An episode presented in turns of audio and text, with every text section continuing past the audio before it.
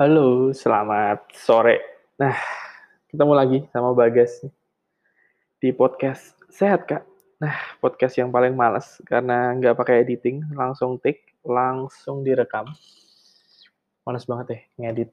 Jadi selain males nggak bisa juga, jadi kita ngomongin kesehatan ya. Ya, jadi ngomongin masalah-masalah kesehatannya langsung aja ya. Jadi semuanya sehat.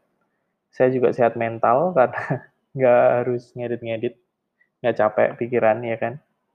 Teman-teman mungkin juga jadi sehat juga karena bisa meluapkan emosi. Ini kok ada orang nggak niat banget gini, sambil ketawa-ketawa ya kan. Ya nggak apa-apa deh. Diceng-cengin juga nggak apa-apa, yang penting semuanya sehat ya kan. Nah, hari ini kita akan ngebahas apa sih? Kita akan ngebahas soal herd immunity. Lagi COVID gini, santer banget ya, herd immunity. Apalagi yang kemarin waktu mau vaksin ya kan, bahasan-bahasannya ini jadi santer, didengarnya semua orang ngomongin ini. BTW-BTW, udah pada vaksin? Saya udah tuh vaksin kemarin di rumah sakit akademiknya UGM. Jadi pas divaksin, heart rate-nya 117. Takut sama jarum. Padahal dokter. Tapi nggak apa-apa lah. Tetap nembus, tetap bisa divaksin karena tensinya juga bagus, jadi bisa divaksin. Awalnya sih kayak serem gitu kan, sampai heart rate-nya naik gitu karena takut jarum. Tapi ternyata enggak, sama sekali enggak sakit. Beneran enggak kerasa, jago kali ya itu dokternya. Jadi vaksinatornya sangat jago. Jadi buat teman-teman, kalau misalnya mau vaksin, nggak usah takut, nggak usah ragu, langsung datang langsung vaksin. Apa aja vaksinnya, ambil aja. Karena semakin cepat kita divaksin, semakin cepat kita terlindungi. Cuman ya mesti diingat sih, bukan terlindungi dari COVID-nya ya, bukan berarti kita terus nggak bakal kena COVID. Cuman sejauh ini vaksin ini bisa menurunkan angka kesakitan. Ya nanti kita bahas lagi lah. Tapi kenapa sih orang suka ngobrolin vaksin-vaksin herd immunity ini? Herd immunity itu secara mudah ya bisa diartikan dengan kekebalan populasi. Ini adalah perlindungan yang tidak langsung dari penyakit menular yang terjadi ketika suatu populasi, suatu populasi ya sekampung, sekota, senegara ya kan, kebal baik melalui vaksinasi atau kekebalan yang dikembangkan melalui infeksi sebelumnya. Jadi bisa pakai vaksin, bisa pakai infeksi sebelumnya. Jadi kalau udah kena gitu terus jadi imun gitu. Cuman kalau dari mengembangkan herd immunity dari orang kena dulu itu, kalau untuk kasus sekarang ini, ini sangat tidak etis ya. Soalnya kan bahaya tuh.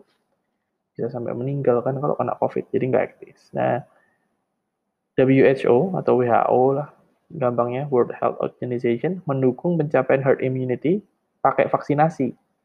Bukan dengan membiarkan penyakit menyebar melalui populasi mana pun. Karena ini akan mengakibatkan kasus dari kematian yang tidak perlu. Ya iyalah misalnya kamu mau mengembangkan herd immunity dari orang kena kasus. Berarti semua orang tuh harus kena dulu sama covid. Padahal angka kematian covid itu udah berapa?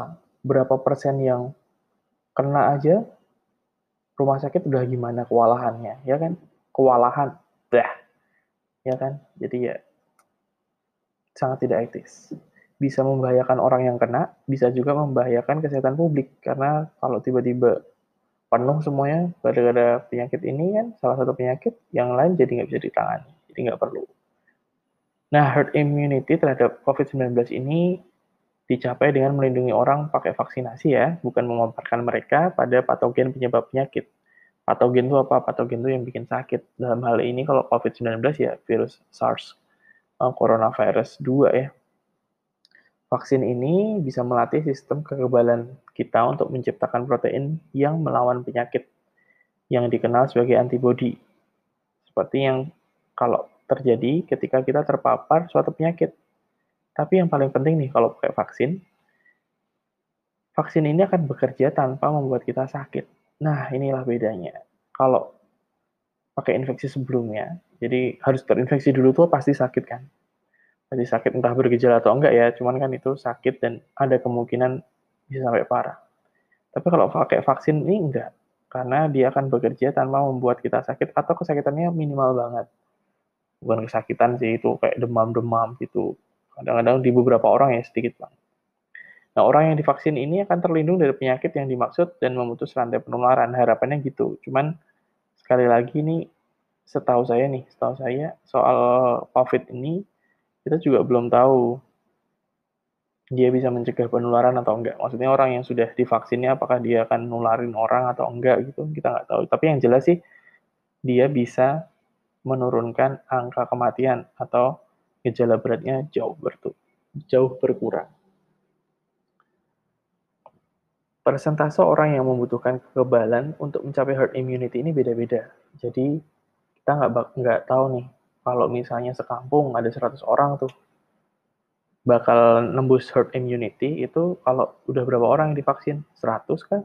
70 kan? 60 kan? Nah, ini banyak ya. Contohnya misalnya campak. Campak dulu itu butuh 95% populasi untuk divaksinasi sampai tercipta herd immunity. Polio sekitar 80%. Nah, untuk COVID masih belum diketahui, tapi sekali lagi setahu saya, target vaksin kita tuh 70%. Moga-moga 70% udah nembus herd immunity ya. Proporsi yang harus divaksinasi ini,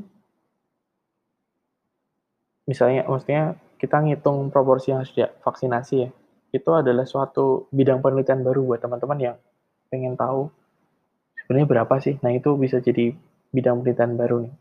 Soalnya ya itu sangat penting biar kita itu tahu seberapa jauh kita harus melakukan intervensi atau melakukan vaksinasi ini ya, intervensinya. Yang perlu ditanyain juga adalah vaksin ini apakah berbeda karena kita tahu ya vaksin COVID ini banyak banget COVID-19. Ini beda-beda nggak sih tingkat cakupan vaksinnya per vaksin? Jadi kalau vaksin A itu harus butuh 90%, vaksin B misalnya harus butuh 91%, bisa seperti itu. Nah, itu beda apa? Nah, ini sekali lagi vaksinasi ini am amat sangat diperlukan karena untuk mencapai herd immunity dengan efektif dan juga menyelamatkan nyawa. Jadi nggak buang-buang nyawa ya. Sedih banget lah dengar kalau misalnya ada yang meninggal gitu karena COVID ya. Bukan dibuang, literal dibuang gitu ya, enggak. Cuman kalau bahasanya eh, WHO itu untuk mencegah kematian yang tidak perlu. Gitu. Nah, upaya untuk mencapai herd immunity dengan membuat seorang terpapar virus merupakan tindakan yang tidak disarankan secara ilmiah dan tidak etis.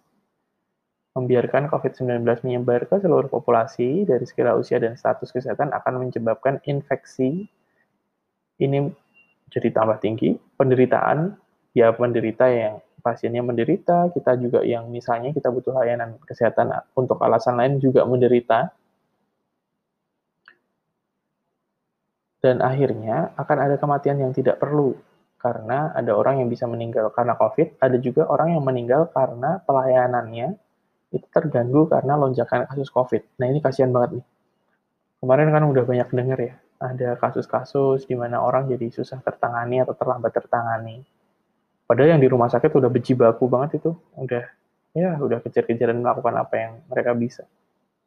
Tapi tetap ada laporan-laporan kayak gitu atau berita-berita kayak gitu ya kita doain ya semoga uh, orang-orang yang meninggal dalam pandemi ini entah apa pun entah gara-gara apa pun gara-gara covid atau gara-gara terlambat ditangani oleh covid termasuk dokter-dokter yang udah jadi pahlawan nih semoga mendapatkan tempat yang paling oke okay di sisi Tuhan amin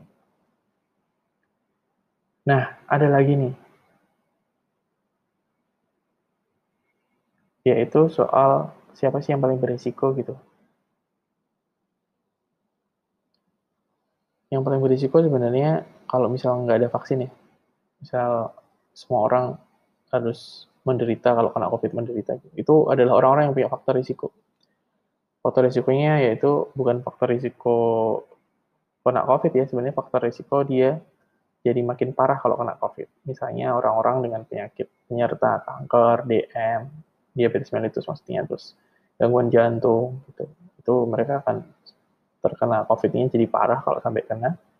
Dan itu bisa meningkatkan juga uh, kemungkinan kematian mereka. Jadi kasihan. Jadi kenapa sekarang juga kalau lihat nih uh, rekomendasi vaksin mulai diperbolehkan ya dengan ambang-ambang faktor risiko tertentu misalnya kalau hipertensi ya tetap boleh asal tensinya seberapa kalau gula ya tetap boleh gula diabetes maksudnya tetap boleh asal seberapa gitu.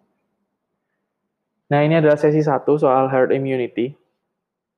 Kita akan nyambung ke sesi 2 dan sesi 3 besok. Cuman ya kalau teman-teman bosen atau teman-teman pengen dengerin yang lain, bisa langsung komen atau email ke kita. Pengennya mau dengerin apa sih? Mau ngebahas apa soal apa ya kesehatan ya? kesehatan ini pengen bahas apa, terus pengennya ngomongin apa, atau pengen nanyain apa, atau malah pengen nggak pengen bahas kesehatan juga bisa. Janjinya bahas Jon Snow gitu ya. Jon Snow yang kita maksud tuh Jon Snow yang nanganin kolera ya, bukan Jon Snow-nya salah satu serial ya kan. Gitu. Jadi sampai jumpa di podcast selanjutnya. Terima kasih sudah mendengarkan podcast yang paling males ini, yang dibuat tanpa editing sama sekali. Oke teman-teman, selamat menjalani hari-harimu, semoga tetap bersemangat. Sampai jumpa.